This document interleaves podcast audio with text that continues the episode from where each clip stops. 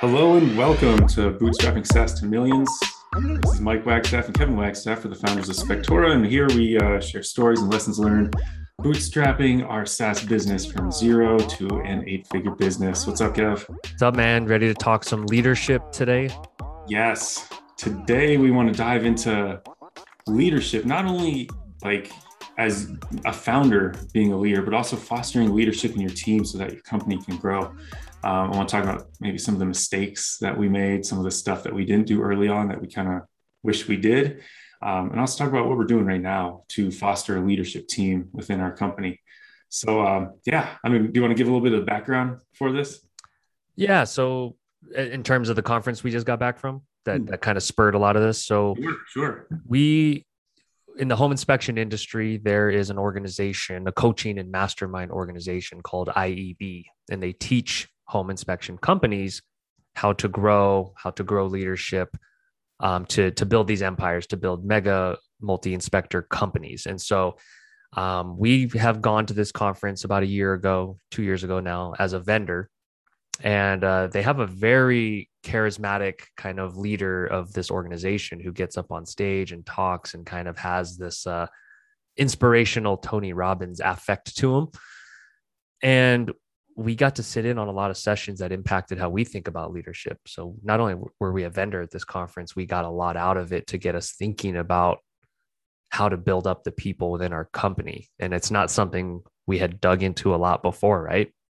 Right. If you look at our history, you and I were doers, right? When we started, I was hammering out code and designs, and you were just selling and marketing.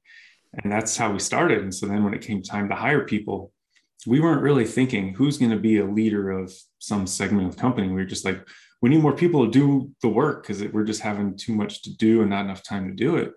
And I would say, gosh, our first dozen hires, if not more, kind of reflected that mentality where we were just looking for more people to do the excess stuff. And not only that, but as as the owners and founders, I don't know if we were necessarily leaders. We gave tasks, we delegated tasks, but we didn't necessarily dig into people's like leadership abilities. We weren't asking them um, where their strengths were and how can we lean into them and how can we influence people outside of just our own work? How can we motivate people? How do we build more team cohesion? How do we communicate better? All these things that like leaders think about. I don't think it was even on our radar, right? Like, what do you remember from those those early days?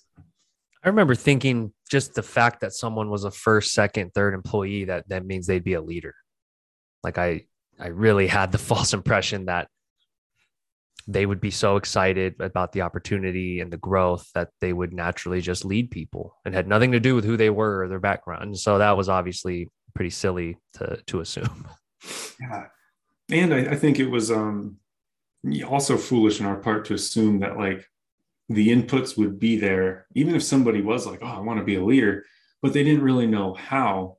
It's not like we were giving them a steady stream of inputs, like sending them to conferences, recommending books, or having a book club on like leadership principles, management principles, how to grow an organization. Like we just kind of assumed that would organically happen as the company grew. And as it turns out, you need a lot of intentionality um, around that stuff, or else it's not going to happen, right? Yeah. And do you remember us talking much about vision or our mission early on? Like it's it's hard to do. I think we talked about this in another episode, but like getting clear on that, it's it's got to be really hard in the first year because it's hard now, oh, yeah. even four or five years in. Like, I mean, it was always just let's get more customers, let's get more inspectors to use our our platform, and that's that's great. That's a great business objective, but is it a vision? Is it a mission? It, you know, and it didn't even address like what do we want our company culture to be? Like, who are we as a team, as a company? It wasn't um, necessarily guided by. We we always had inclinations of what this um, SaaS platform could lead to in terms of adjacent spaces and kind of transforming how people buy in and own homes. But that's not something we communicated a ton. That was just something you and I kind of knew and knew we were headed towards. Um, you know, and of course, to give ourselves grace, like at the time when you're fighting for survival and just hoping you can uh, have enough to pay bills and then pay these new employees' salaries consistent, consistently, um, it makes sense why that was our mindset. But yeah, in retrospect, I wish way earlier on we started thinking about okay, how can this look? Because we were just calling everybody that had been with us for any amount of time a leader, just because they suddenly like, you know, after a year maybe understood some of the dynamics of our industry. And we, it's funny, we had a Slack channel that was called Leadership. And at one point, it was like 10 out of 12 people were in it. and it was just like, it was kind of pointless. And, um, and some of that, I think, was us like kind of being nice guys and not wanting anybody to feel like they weren't being rewarded for for sticking around, right? Because we hadn't built a company of that size or of any, you know, at any point in our history, we can say, hey, we had never built a company of that size.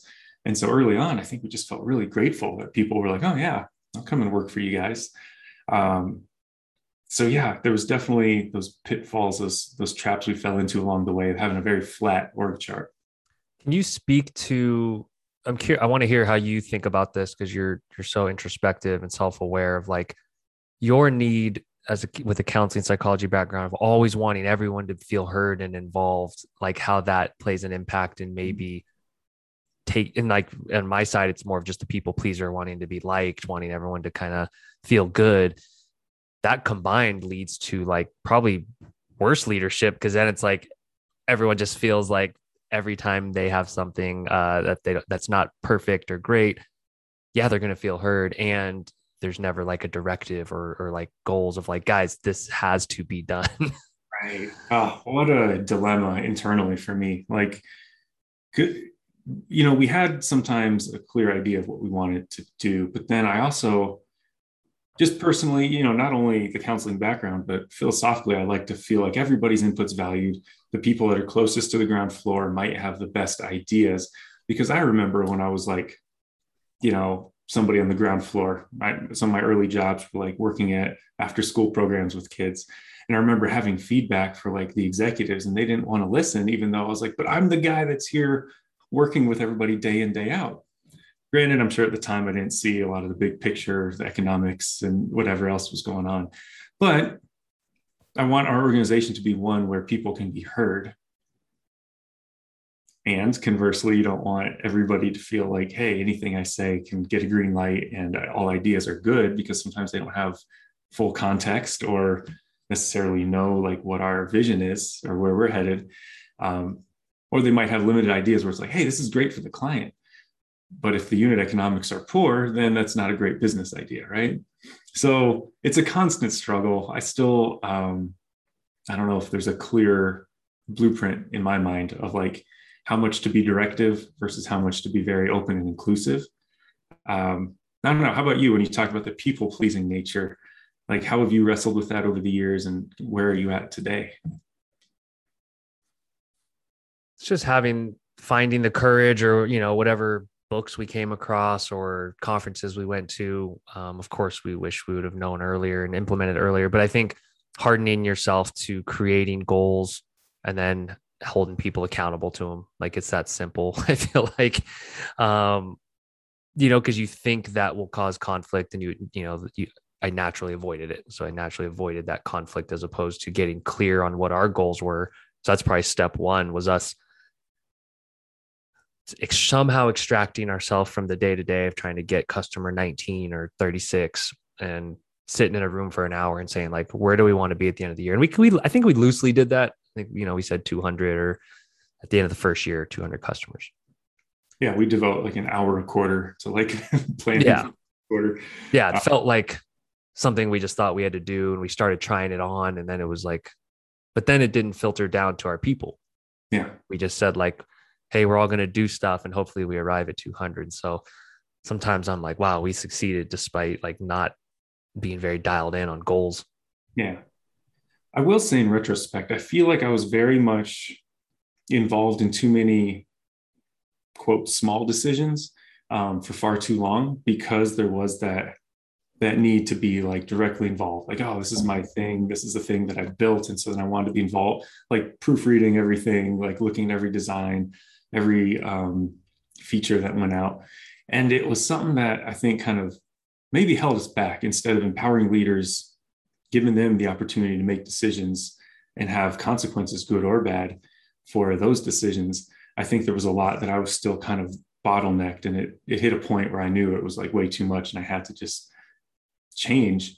But I think that's the danger. If you don't start thinking about leadership early on, you end up becoming the bottleneck for too many decisions, maybe some that are more trivial compared to like the big picture decisions that one should be making when you're at a certain stage of growth.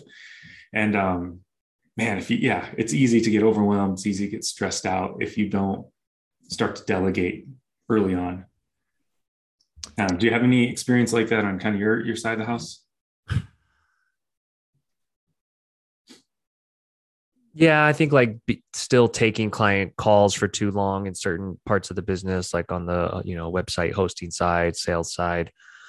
Um, yeah, you think back and you think of so many meetings and so much time where you're just like, in hindsight, you're like, wow, what what a poor use of time. So it, it's, yeah, I would say it's it's, and I think you take meetings and you do certain things when there's not leaders in place, when there's not someone that you fully trust is a a sometimes better version of yourself. And so I think that speaks to earlier on spending one-on-one time with people about their goals and where they want to be. The things we're doing now, doing that in year one and two and finding the time. And I think if you have to prioritize between getting a few more customers and doing that, you're probably going to get a few more customers, which rightfully so. That's the difference with bootstrapping and, and VC backed companies, right? When you hire 50 people, you have more people thinking about 50 people that mm-hmm. need to work. So yeah, I don't know if there's a good answer because it's hard to tell some it's how are you going to tell a new founder don't go get the next 10 customers. Right. I think a function too of being bootstrapped is you don't always have the budget to hire people that have extensive leadership experience. I think a lot of what we've done is taken people that are young and hungry and develop them into leaders as opposed to finding people with a huge track record of leadership and um, and that's just the nature of it, right? It's kind of hard to compete with uh, venture backed salaries, and so there's a function of that.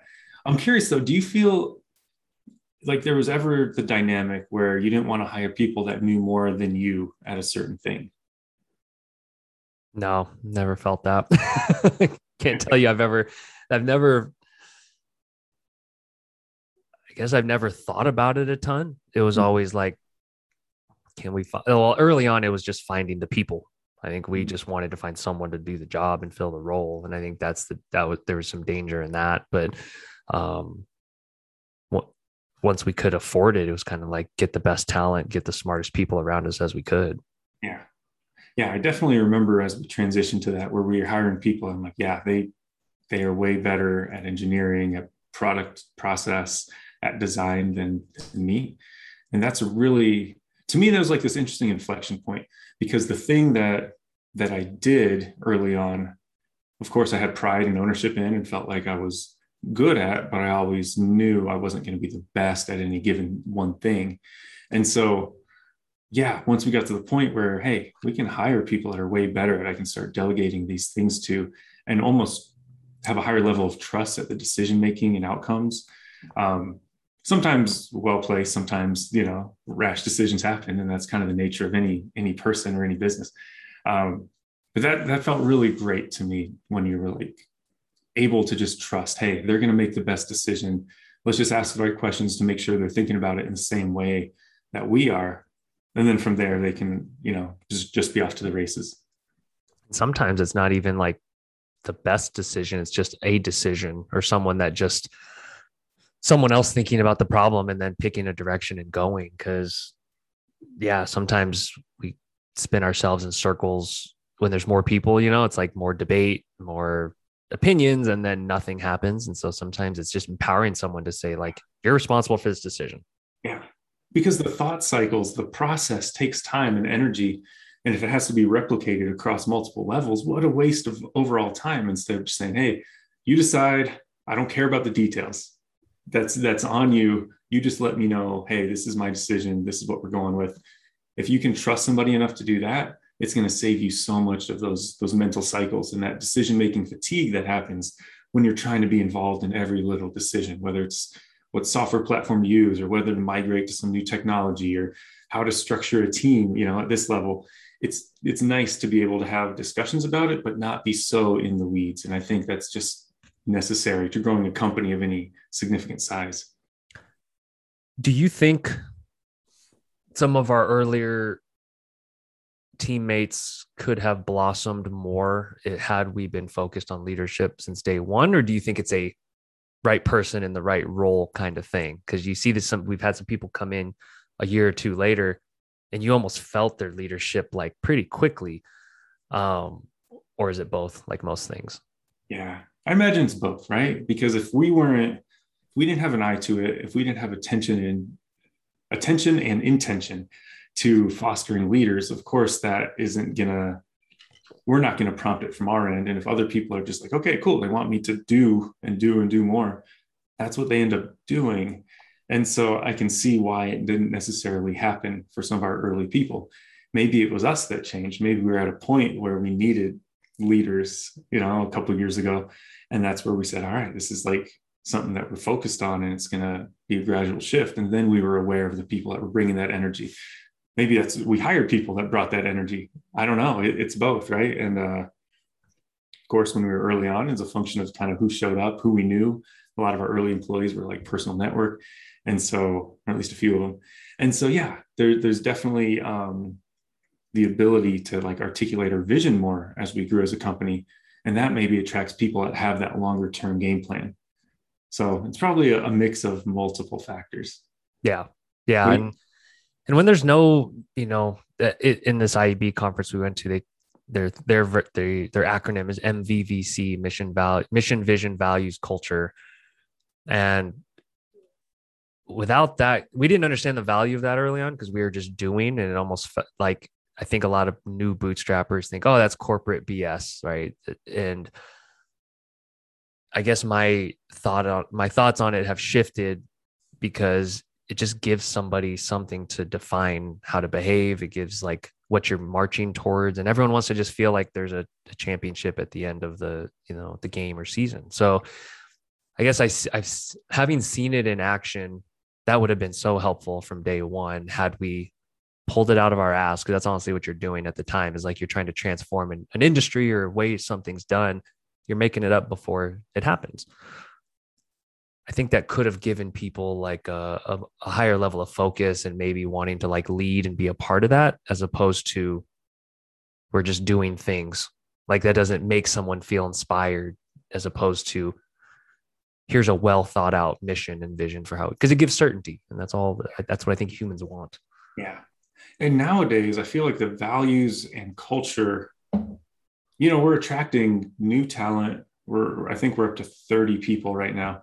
We're attracting new talent that's so pumped about who we are as a company how we work together how we communicate just like the the level the the where people are at on the team in terms of life and what their goals are that they're willing to take pay cuts to say i'm going to take a chance on this and on myself to grow this thing into a massive uh, you know 10x of what it is. And they're willing to do that because everybody that they meet they say just brings so much positivity so much drive so much ambition. And by having that culture man it's helped us with, like as a blueprint for hiring. It's helped us you know rule people out first round. If they're not a culture fit we don't need to go any further. Um, the values thing you know if people aren't aligned values wise we know there's going to be inevitable conflicts interpersonal conflicts prioritization conflicts. And so by just articulate, articulating those clearly, our head of people very much knows like these are the kind of people that get through the gate. And so every time she has those early screening calls, she knows if somebody's going to be a good fit for continuing the process or not. Like I think our team will just continue to get better and better because we have those so well defined at this point.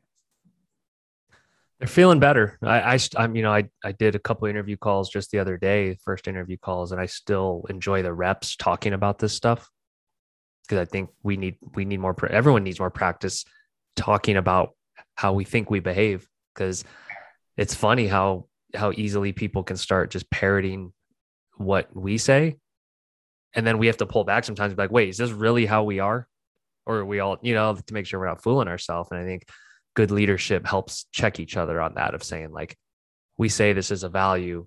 Is this actually what we're following through on in our hiring process or whatever yeah. So I want to kind of get back to how, so we currently have a leadership team. And maybe I can, we can talk a little bit about how it formed and what we do and what that looks like. Um, so hopefully somebody that's a little bit earlier on in the process can start thinking about these things or nurturing leaders in their company well ahead of time. Um, because yeah, we had to get away from you and me and then everybody else underneath us. I remember we were both doing check-in chats with like every single person on the team. There was no hierarchy. The org structure was just so, so wide because it was everybody at the same level. So we started making changes and saying, hey, we need somebody that is like head of engineering, head of product. Right now, we're going to transition to having a head of sales, a head of marketing, um, a head of client success. And so, yeah, what what do you remember about that transition? And like maybe specifically when you said, "Hey, we need a head of client success." That's traditionally been my role, but it's just getting too much as our client success team grew from two to four to now it's like ten, I think ten people. Yeah, I remember feeling like I remember that moment when I think we scheduled check-in chats for the quarter and it was like 2 weeks of our time was just done. It was just booked. And I just remember thinking like this this can't sustain. This is this uh and we dreaded it. We started to dread it instead of look forward to to the check-in chats. And so whereas now check-in chats with leaders, they probably fill us up, right? They probably make us feel great. So I remember saying, gosh, we let this go too far. Um the flat hierarchy is kind of like a an idealistic founder dream where you're just like, oh, everyone's equal, everyone, you know, everyone's voice is heard equally, but then you realize they're all DMing me on Slack. like that's the moment I think anyone, you know, for those that are solo founder, a couple team members, it's fine now. Imagine it at 10, 20. And I think that we hit the point when we needed to of there's got to be a layer in between. And I think that it's scary. I remember being scared because you're defining, you're clearly saying someone is more fit to lead than others. But that's the world we live in. That's life. I think that's part of a team. And yeah, people's feelings get hurt because there's multiple people that probably say, Oh, I think that should be me. And a lot of it is just, Hey, how are you showing up? How are you showing it to, in this case, us? Uh, that you are a better leader and that's that's hard right that's when it starts to feel a little bit more corporatey where you know people are like oh i just got to make sure i show them every single win that i have and every stat that i'm moving and um, yeah it, it's definitely a different feeling than hey we're all just a bunch of people working hard in a room and uh, i think that's it's a necessity whether you like it or not it's a necessity it doesn't have to feel like politicking it can feel just like hey here's here's my report of what's happening um, and it's more than just that but it's also like how you feel about somebody are they making good decisions are they trustworthy? Are they authentic? Are they forthcoming? Do they tell you things good or bad? Like there, there's also those um, hard to pin down. You know, there's no stat to to measure authenticity. But if you trust somebody through and through, you're going to say, "Hey, they should be a leader within the company."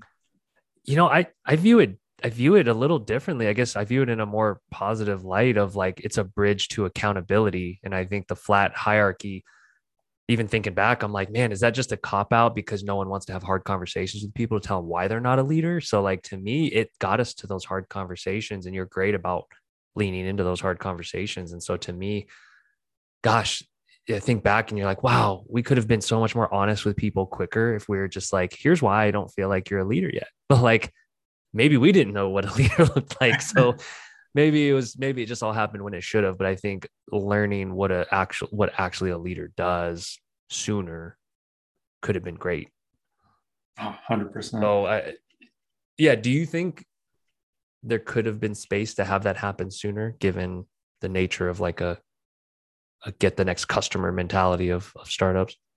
Yeah yeah i think that we could have embraced earlier on that we were leaders. Like it's funny so we currently hold the titles of co-ceos that wasn't something we were even like okay having because we didn't feel like CEOs until like the past year.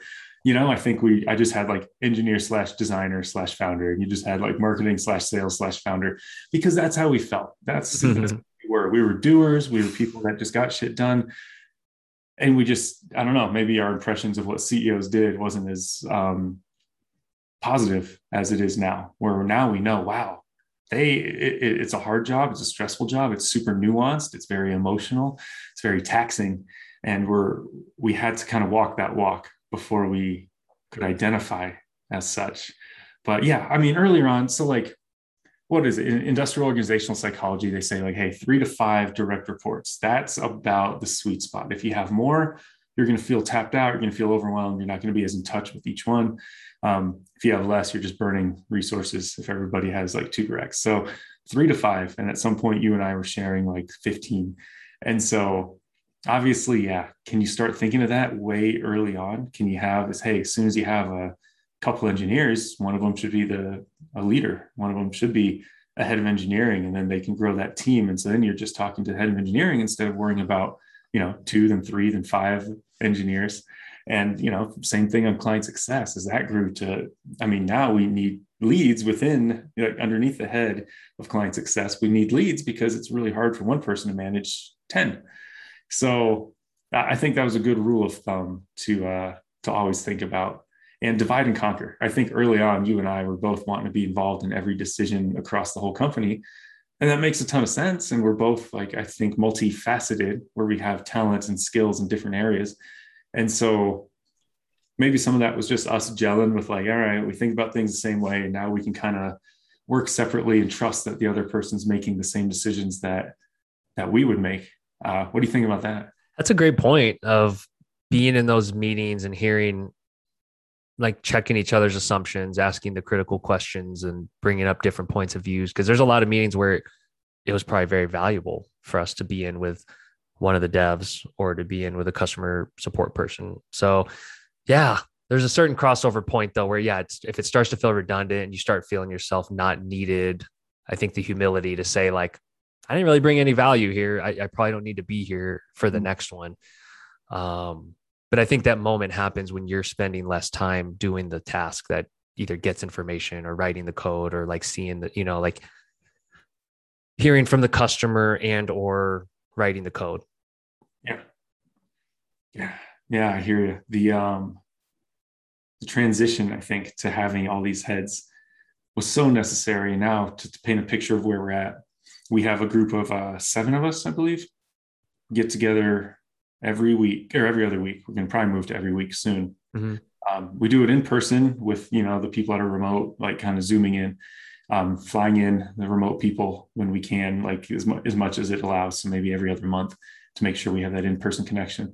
But really using it as an opportunity for all of the leaders to touch base, talk about current issues, um, talk about challenges, struggles, maybe plan some tactical things uh, but just making sure that we're also fostering like the leadership and getting them exposure to how how we're thinking about things how we're kind of seeing the next quarter year five years play out vision culture building a lot of these kind of heavy deep topics that then we say now we challenge you it's your responsibility to bring these back to your team and kind of run your team in the same way to to feel what we're feeling here now and that's hard right? Because now we're we can't be those guys that know everybody in the company.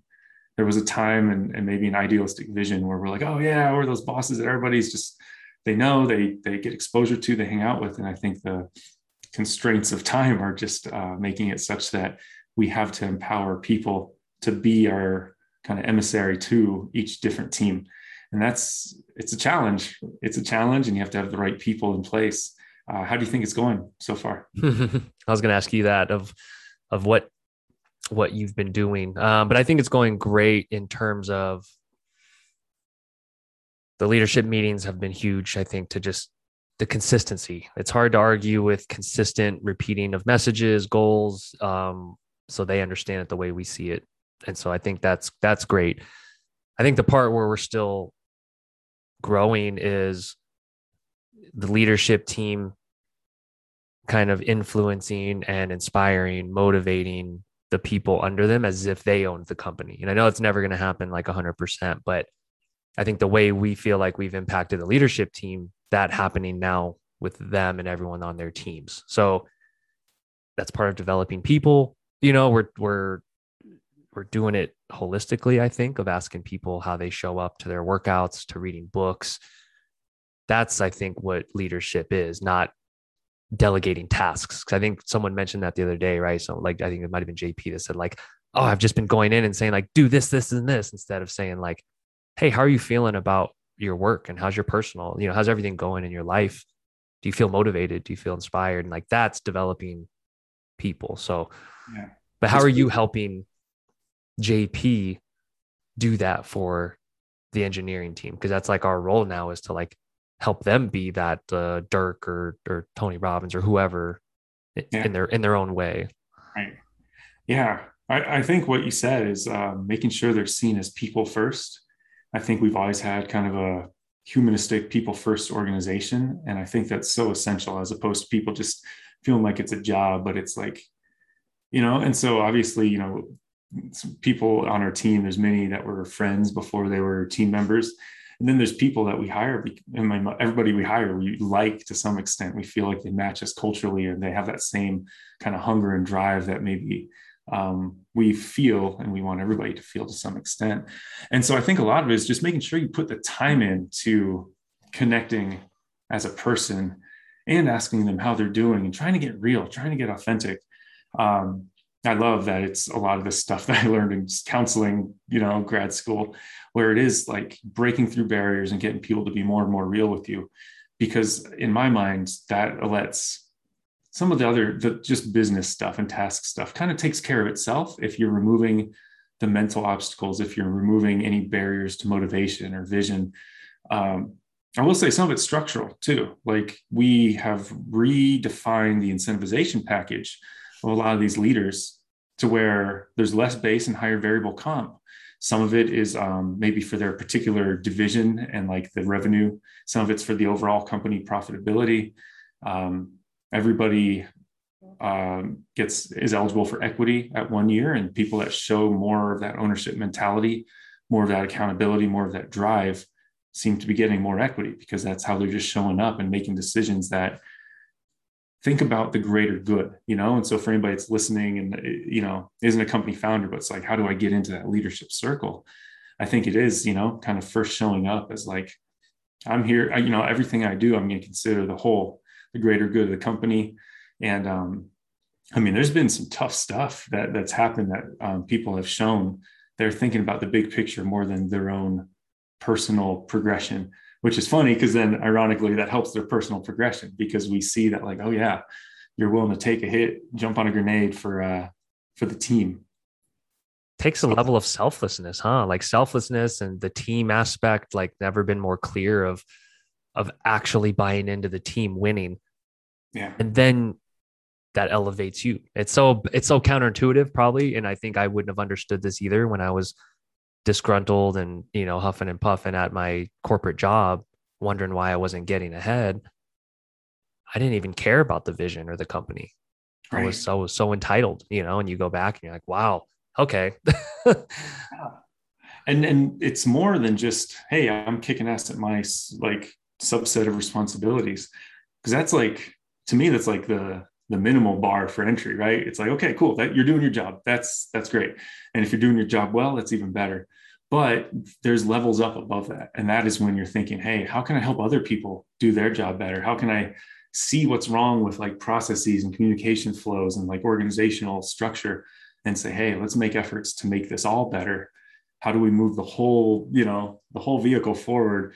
Um, that's that's the next level leadership that we've seen that we're fostering.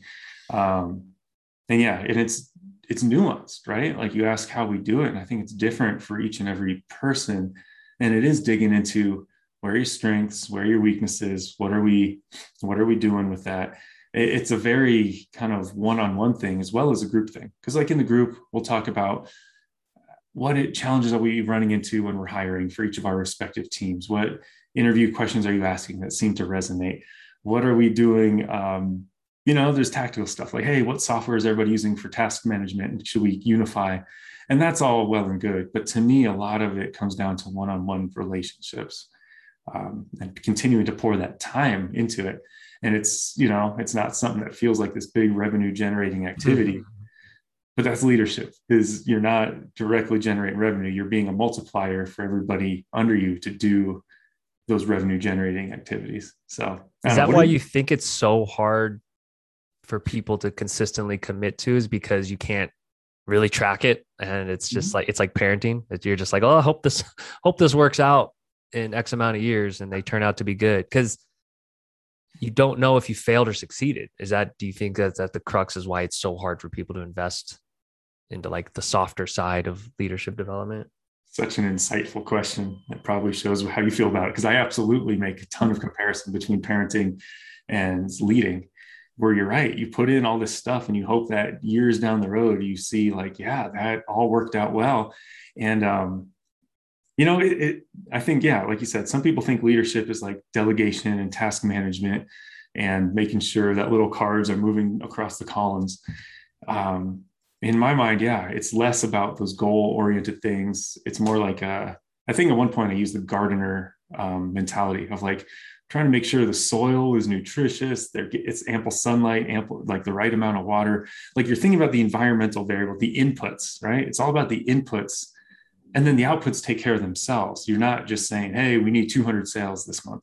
Like some of that's important, and you know, it, it's it's necessary to have quotas and expectations like baseline like you're doing your job but the inputs that focusing on those are far more important and it's you're right so abstract. It's like what are mental barriers that are holding you back? What are self-limiting beliefs? That's something we're going to talk about in our all hands meeting today. Like what are your self-limiting beliefs that make you maybe not realize you can do the next level or that you can achieve some of these things that are your stated goals? Maybe you don't have goals yet so let's talk about that. And it's just continuing to dive deeper and deeper into each individual. And that's why you can't have 10 direct. You could you know like think about the the emotional weight of each of these conversations you have one or two of these in a day and you feel like Phew, that's drained a certain battery. Now i got to go and do some spreadsheets because i don't have any more emotional um, battery to give.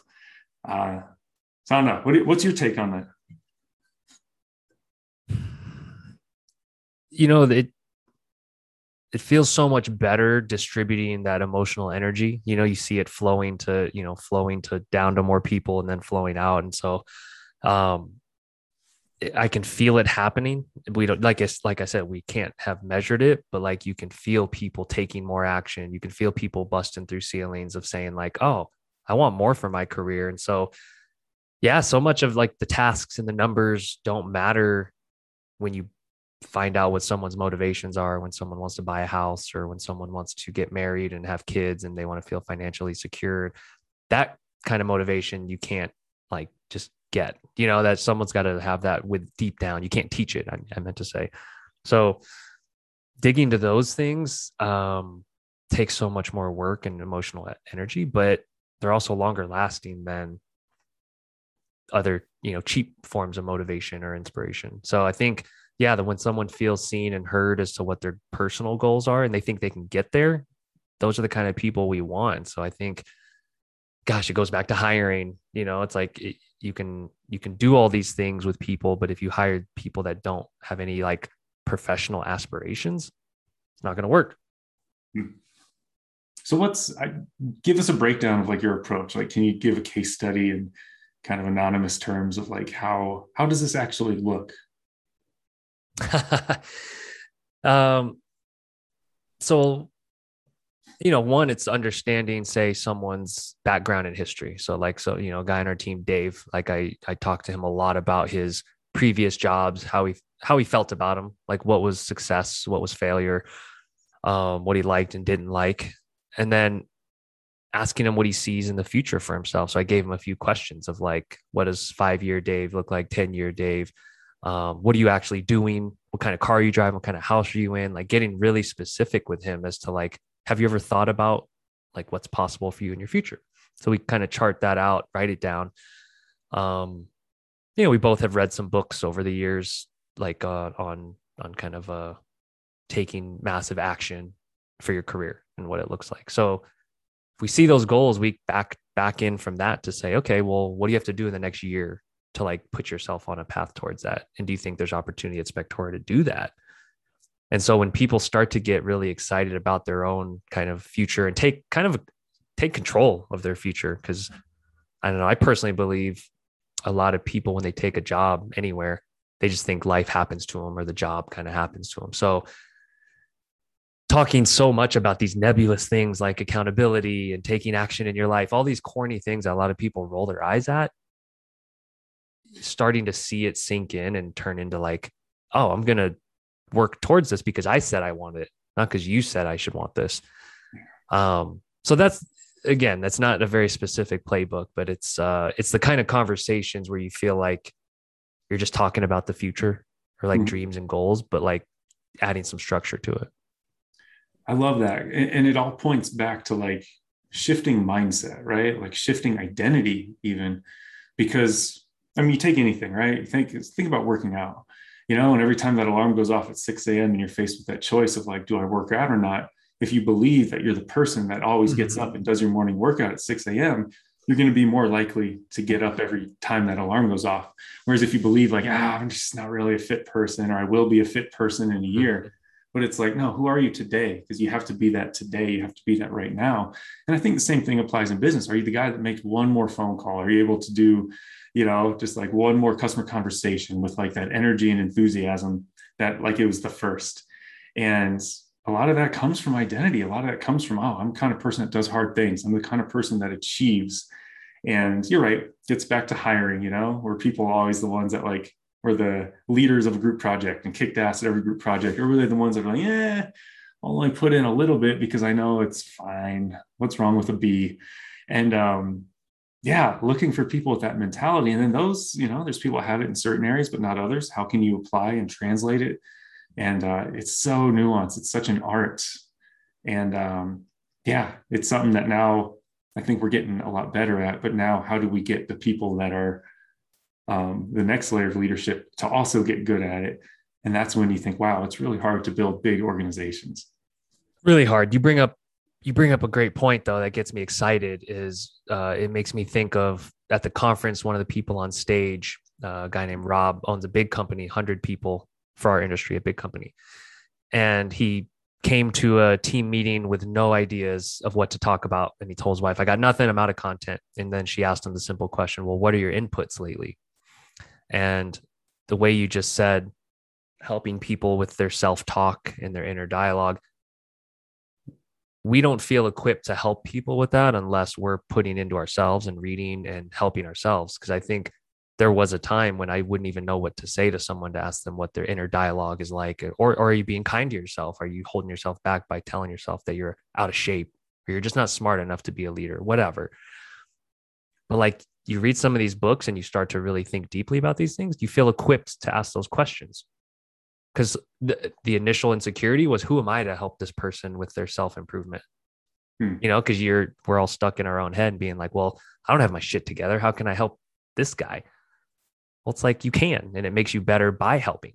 And so you probably felt that a lot in counseling i imagine. It's like you're not counseling just everything you've done in life of like when you help others do you find it helps makes you more accountable? Because then you're like i can't be full of shit here telling you to read a book if i don't read. Hmm. I like it. All right. So what else? What else do you think we're doing on our leadership team that's like worth sharing here? I think. I mean, we loosely started a book club. We've only read one, the Netflix book, uh, Powerful. But I think finding these high impact books that define culture and all all committing to reading it. Mm-hmm. Um, because I think without giving attention to these things as a leadership team, if it's just one person reading it and sharing ideas, it's just not going to take hold. It's not going to be infused into how they think. And so I think uh, taking time to read is one thing. What, what about you? I don't know. I feel like I'm tapped out of content at this point. Yeah. Yeah. In person, I think uh, for remote, there's a lot of remote teams nowadays. And like we have made the effort to, to be mostly local on the leadership team and, and hopefully in the future anyone that that continues or looping in someone across the country. So um, that probably looks like team retreats for a lot of people. Yeah. And i'm guessing we're going to probably start doing like leadership retreats at some point um, because you're right that in-person connection is so important. And every time that we've flown somebody in or made an effort to get certain people together pays off huge. You can just see the improvement in like interpersonal dynamics and just like a kind of gelling of like what needs to happen that's really hard over zoom and so uh yeah we're, we're, like every other company probably in the same boat of like figuring out remote what's what needs to be done in person what does not um but yeah as a leadership team another level another uh, set of dynamics to consider i'm so excited about this too because you think about short attention spans with social media and just where we're at that's That's one aspect. And then you add COVID and everyone's remote. I think just the act of physically going to the same place somewhere else, whatever you're going to talk about is already going to be way more important. So I, I, think just the act of that alone shows you're all committed to something. And then the action follows that. So it's never been clear to me that that that's how shit gets done. That's how action gets taken, as opposed to a bunch of Zoom meetings back to back, where it's just like, eh, like okay, I'm gonna go eat lunch and then do laundry or something. You know, it just doesn't feel as important. Yeah. Well, I like it, man. I feel like we covered quite a bit here, uh, with the key takeaway being start doing these things as early as you possibly can. Obviously, constraints of time, money um, under, are all understood, but as early as you can, fostering leadership, something that we wish we did a little early, but um, we're getting better at it, and I'm excited to see where it goes. Cool. Right on. All right. Thanks, everybody. See you next time. Later.